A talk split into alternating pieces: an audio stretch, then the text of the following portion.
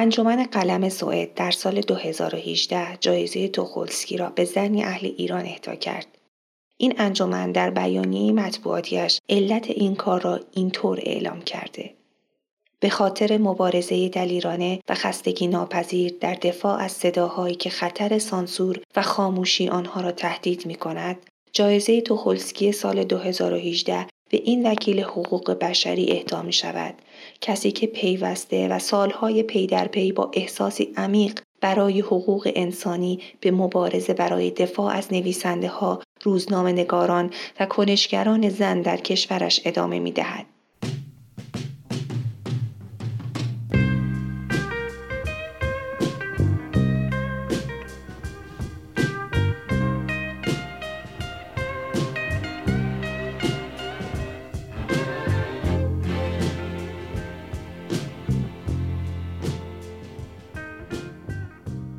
من سمیه نصراللهی هستم و شما دهمین قسمت پادکست سمر رو میشنوید.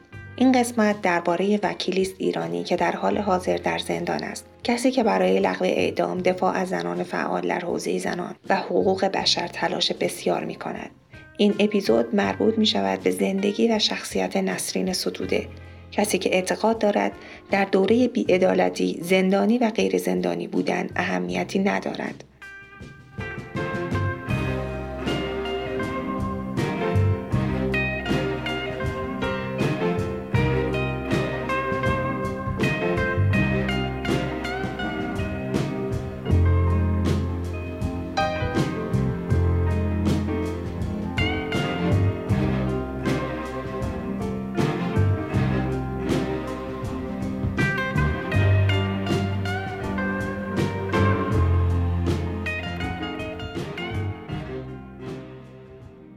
نسرین ستوده لنگرودی سال 1342 توی خانواده متوسط توی تهران به دنیا آمد.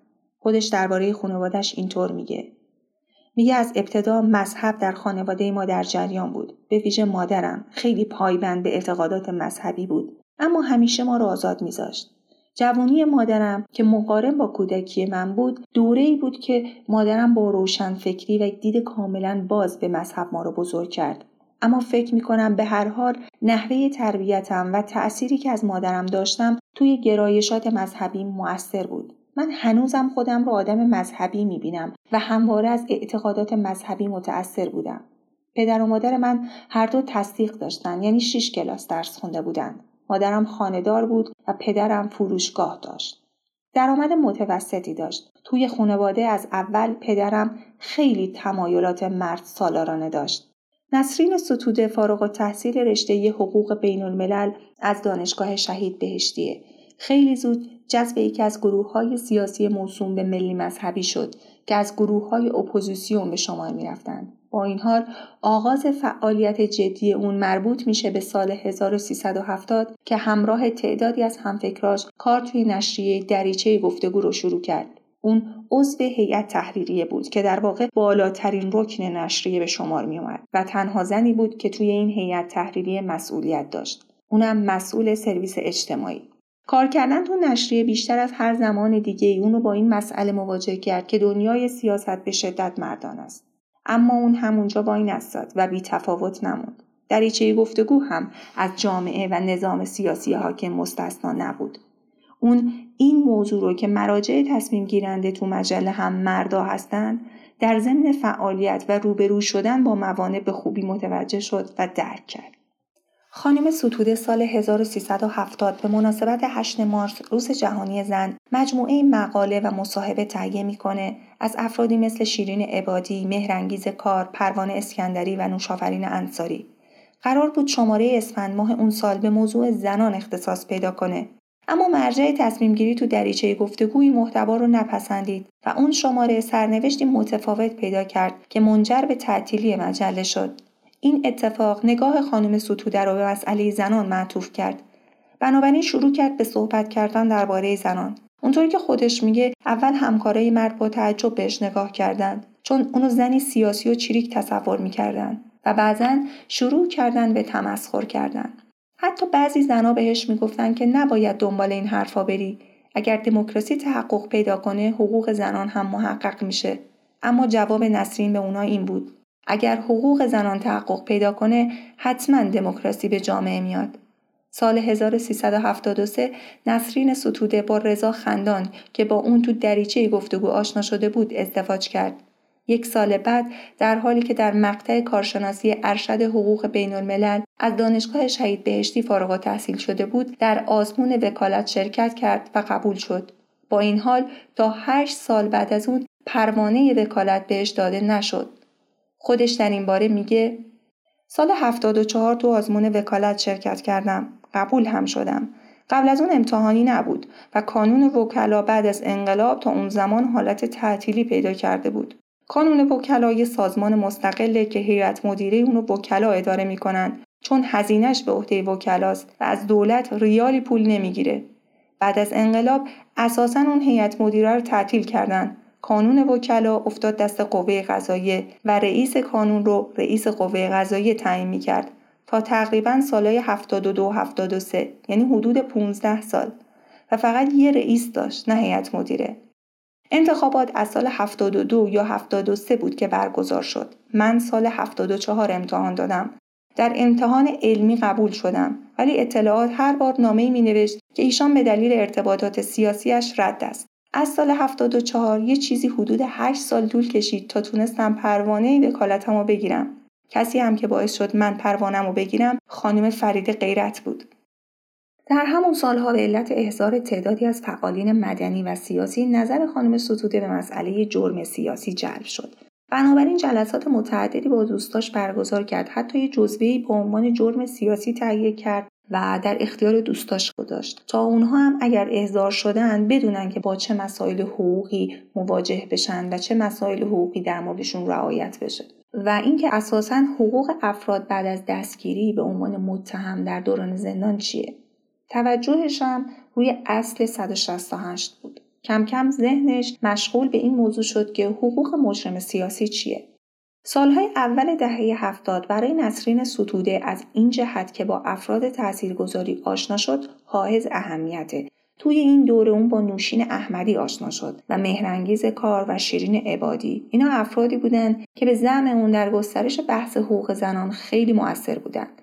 در مورد شیرین عبادی اینطور میگه. میگه انصافا باید بگم بحث حقوق زنان رو به طور عینی و شفاف عبادی به صحنه مطبوعات کشوند. مقالاتی که ایشون در اون موقع از قانون مینوشت خیلی خیلی موثر بود درباره اینکه مثلا قانون ما میگه پدر می‌تونه بچهش رو بکشه.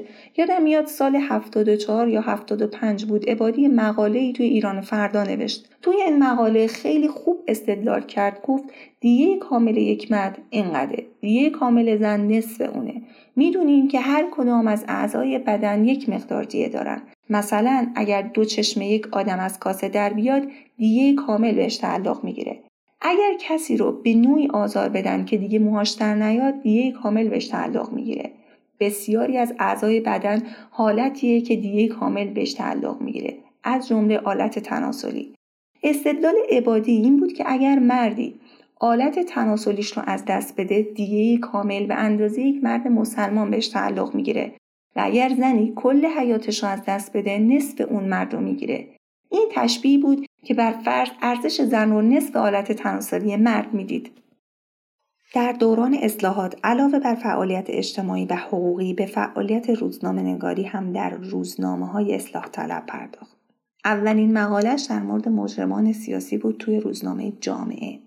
درباره دوران اصلاحات نظر ستوده اینه که میگه دولت اصلاحات یک ویژگی داشت که اون ویژگی به جنبش زنان کمک کرد. به هر حال ما نمی‌تونیم اینو انکار کنیم که فضا باز شد و مطبوعات بسیاری به عرصه اجتماعی اومدن. توی این مطبوعات اول از زنا تو بدن استفاده می‌شد اما بعد از چند سال دیدیم که زنا به شورای تحریری هم راه پیدا کردن. سردبیر نشدن. ولی وارد شورای سردبیری شدن. زنان متعددی بودن که می نوشتن جنبش های مختلفی شکل گرفته بود. ولی به جرأت می‌تونم بگم که جنبش زنان بین همه نوشته ها خیلی شاخص خودش نشون داد. یعنی حتی جنبش دانشجویی به اندازه جنبش زنان از تحلیل های فکری برخوردار نبود. نسرین ستوده یکی از وکلای پرونده فعالین کمپین یک میلیون امضا بود. توی این پرونده اون و شیرین عبادی علیه نیروی انتظامی به دلیل برخوردهای غیرقانونی شکایت کردند سال 1388 نسرین سدوده برنده جایزه حقوق بشر سازمان حقوق بشر بین الملل شد.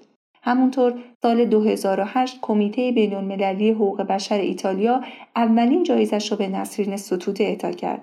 خانم ستوده درباره این اتهام که اون در قالب جایزه از نیروهای بیگانه کمک مالی دریافت می‌کنه میگه هیچ انسانی نمی‌تونه با این هدف که جایزه به دست بیاره دست بزنه به فعالیت. حتما باید انگیزه داشته باشه. اطمینان میدم حتی اگر اینها نبود من به فعالیت خودم ادامه می‌دادم. چون اون چیزی که در قانون حقوق مسلم افراده باید در موردشون رعایت بشه. بعد از حوادث مربوط به انتخابات سال 1388 نسرین ستوده وکالت برخی بازداشت شده های اون روزها را به عهده گرفت. 13 شهریور سال 89 تا 27 شهریور 1392 خانم ستوده به جرم اقدام علیه امنیت ملی تو زندان اوین بود که بعد از آزادی از مهر سال 93 به مدت سه سال مجوز وکالتش باطل شد. اون در مورد زمانی که به عنوان وکیل زنان به دادگاه می‌رفت و حسش نسبت به بازداشتی بود اونطور که خودش میگه همیشه با خودم فکر می‌کردم این احتمال وجود داره که بازداشت بشم. اما باز با خودم فکر می‌کردم نمیشه به دریا زد و خیس نشد. چطور میشه ما مدنی ترین فعالیت جامعه رو داشته باشیم؟ فعالیتی که حاکمیت بهش حساسه و فکر کنیم طوری عمل کنیم که به بازداشت چند روزه هم منجر نشه. این امکان پذیر نیست. سال 1391 در دوران بازداشتش دست به اعتصاب غذا زد. خرداد همون سال شعبه دوم دادسرای شهید مقدس تهران رضا خندان و مهراوه دختر خانم ستوده رو ممنون خروج کرد. نسرین ستوده در پی اعتراض به این حکم به مدت 49 روز دست به اعتصاب غذا زد. تا اینکه بعد از 49 روز بعد از بازدید برخی نماینده های مجلس از زندان اوین و موافقت با کلیه خواسته هاش مبنی بر لغو ممنوع خروجی دخترش اون اعتصاب غذاشو شکست. اون به جز این بار چند بار دیگه هم دست به اعتصاب غذا زده. تو مصاحبه با بی بی سی میگه اگر از من بپرسید تا کجا حاضر بودم اعتصاب غذا رو پیش ببرم میگم تا آخرش می‌تونستم. نسرین ستوده توی این دوره بازداشت یعنی از سال 89 تا 91 نامه هایی به فرزندانش نوشت که خیلی مورد توجه قرار گرفت.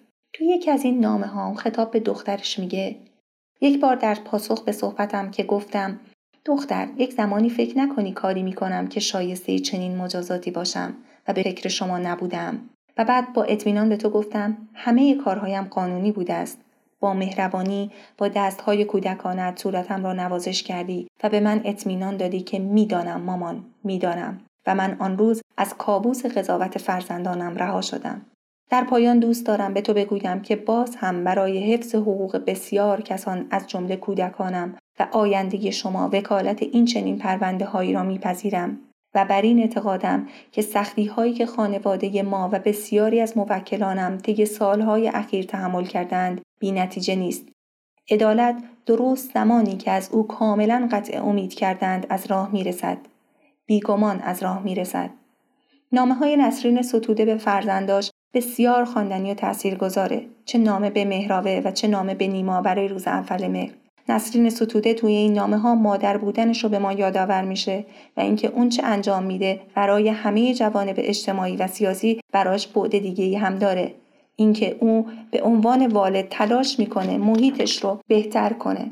تو مصاحبه ای با بی بی سی درباره جواب به اینکه آیا این زندان رفتن ها برای فرزنداش مخرب نیست میگه بچه های ما برای ادامه زندگی فقط به خوراک و سرپناه احتیاج ندارند. به عزت نفس و رعایت حقوق هم احتیاج دارند و در ادامه میگه که از زمانی که بچه ها به نقطه تعقل رسیدن از اونها هم نظر خواسته.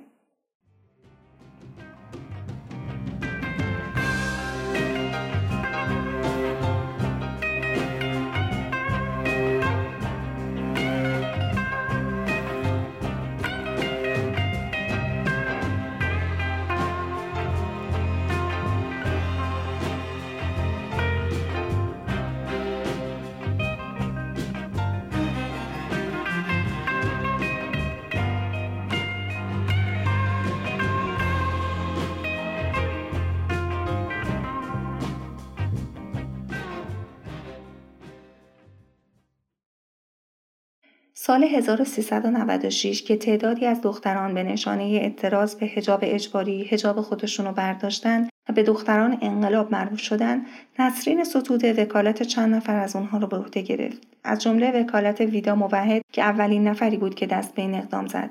یکی از اتهاماتی که به نسرین ستوده در پرونده سال بعدش وارد شد مصاحبه با رسانه ها درباره دختران خیابان انقلاب بود. همینطور برداشتن روسریش در ملاقات های حضوری و کابینی زندان. 23 خرداد سال 97 نسرین ستوده در منزلش در تهران بازداشت شد. به بند نسوان زندان اوین منتقل شد. در دادگاهی که برایش تشکیل شد، در مجموع به 38 سال زندان و 148 ضرب شلاق محکوم شد. نسرین ستوده که حالا در زندان است و از بهمن ماه گذشته هیچ وقت ملاقاتی با خانواده به او داده نشده و حتی نتوانسته با خانواده نامنگاری هم بکند درباره این مسیرش می‌گوید اگر ما روی خواسته های منطقی و مشروع خودمان از روش های مسالمت آمیز استفاده کنیم و ایستادگی به خرج دهیم اگرچه کمی دیرتر اما به هدف می رسیم. باید در اصلاح روش های خودمان مداوما تلاش کنیم. به سراحت می گویم بابت ادامه مبارزه خستگی احساس نمی کنم و برای ادامه را هم خسته نیستم. اما از اینکه خسته نیستم احساس شادمانی نمی کنم. ما برای ادامه را به مدارای بیشتر نیاز داریم. به شناخت روش های مسالمت آمیزتر و ایجاد صلح بیشتر. از طرف مقابل هیچ مدارایی نیست. اما برای ایجاد فضای صلحآمیز و آموختن مدارا نمی توانیم در فضای بسته مدارا را بیاموزیم. به هیچ وجه این مدارا نباید از سر ضعف باشد. اول باید برای خودمان قدرتمان را روشن کنیم. بعد ضمن ثابت کردن این موضوع به طرف مقابل بگوییم بیا با هم صحبت کنیم ایجاد ترس یا ایجاد شجاعت مصری است ما می توانیم رفتاری داشته باشیم که به اطراف خودمان شجاعت بدهیم یا رفتاری رمزالود و مخفیانه داشته باشیم همه اینها شرایط را برای ما امنیتی تر می کند. ما باید از این نوع ادبیات فاصله بگیریم. نسرین ستوده در پاسخ به پرسش دیگر درباره اینکه در زندان به چه چیزی فکر می کند میگه طبیعتا به نظام غذایی و اصلاحش خیلی فکر می کنم اما به ویژه به آینده فکر می کنم به بعد. این چیزی است که این روزها بیش از چیزهای دیگر دل مشغولش هستم. اگر حکومت تغییر کند چگونه می توانیم از خشونت پرهیز کنیم؟ یا دست کم تا جای ممکن آن را محدود کنیم؟ چطور می توان از ظهور چرخه انتقامجویی و تلافی جلوگیری کرد؟ نسرین ستوده با اشاره به تجربه دیگر کشورها مثل آفریقای جنوبی، آرژانتین و شیلی میگه که این موضوع یکی از موضوعات مورد بحث توی زندانه. ستوده به کتابهایی که توی این زمینه تو زندان خونده میشه اشاره می‌کنه. به ویژه به نمایشنامه مرگ و دوشیزه نوشته دورفمن، یه نویسنده شیلیایی که درباره دوران پس از دیکتاتوریه. و بالاخره میگه که عمیقا خوشبینه. وگرنه نمی‌تونست ادامه بده. میگه اما بیشتر از خوشبینی به زندگی باور دارم. گاهی ناامید می شوم اما همیشه باز می گردم به کارم. به زندگیم. نسرین ستوده که به اتهاماتی مثل اجتماع و تبانی علیه امنیت ملی، فعالیت تبلیغی علیه نظام، عضویت موثر در گروه لگام، تشویق مردم به فساد و فحشا و ظاهر شدن بدون حجاب شرعی در محل شعبه بازپرسی، اخلال در نظم و آسایش عمومی و نشر اکاذیب محکوم شده می‌گوید در دوره بیعدالتی زندانی و غیر زندانی بودن اهمیتی ندارد من نمی‌توانم حسرت آزادیم را بخورم زیرا جامعه ایران چنین آزادی را تجربه نمی کند. تحمل کار کردن به عنوان یک وکیل زن در دادگاه های قضایی غیر منصفانه زجرآورتر از تحمل زندان است. مهر ماه سال 1397 نیما خندان فرزند نسرین ستوده به کلاس اول می‌رفت. مادرش در نامه‌ای که از زندان برایش نوشته می‌گوید چگونه می توانستم شاهد اعدام نوجوانان وطنم باشم و سکوت کنم؟ چگونه می توانستم چشم بر کودک آزاری ببندم تا شبها را با خیالی آسوده در کنارت بگذرانم؟ تا روز اول مهر کیف مدرسه را بر پشتت بگذارم و به اتفاق بابا تو را تا مدرسه بدرقه کنم من نمی توانستم همین گناه هم همین بود و حرفم که به نفرین ابدی در ایران دچار شده است مرا و این بار پدرت را نیز در این طوفان بیعدالتی و بیشهامتی که جامعه وکالت ایران را از کار انداخته در خود فرو می‌برد و من در این روزها بیش از پیش به تو می اندیشم و به مهراوه عزیزم. های عاشقانم را نصارت می کنم تا گوشه ای از ظلم و بیداد زمانه را برایت قابل تحمل سازد. تهران، اوین، مامان نسرین، هزار بار می بوسمد که رویت را مدت هاست ندیدم.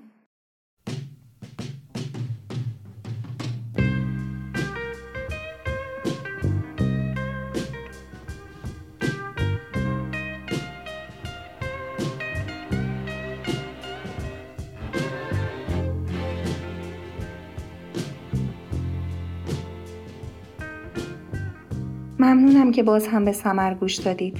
شما می‌تونید سمر رو از اپ هایی مثل شنوتو، Castbox، iTunes و Overcast بشنوید.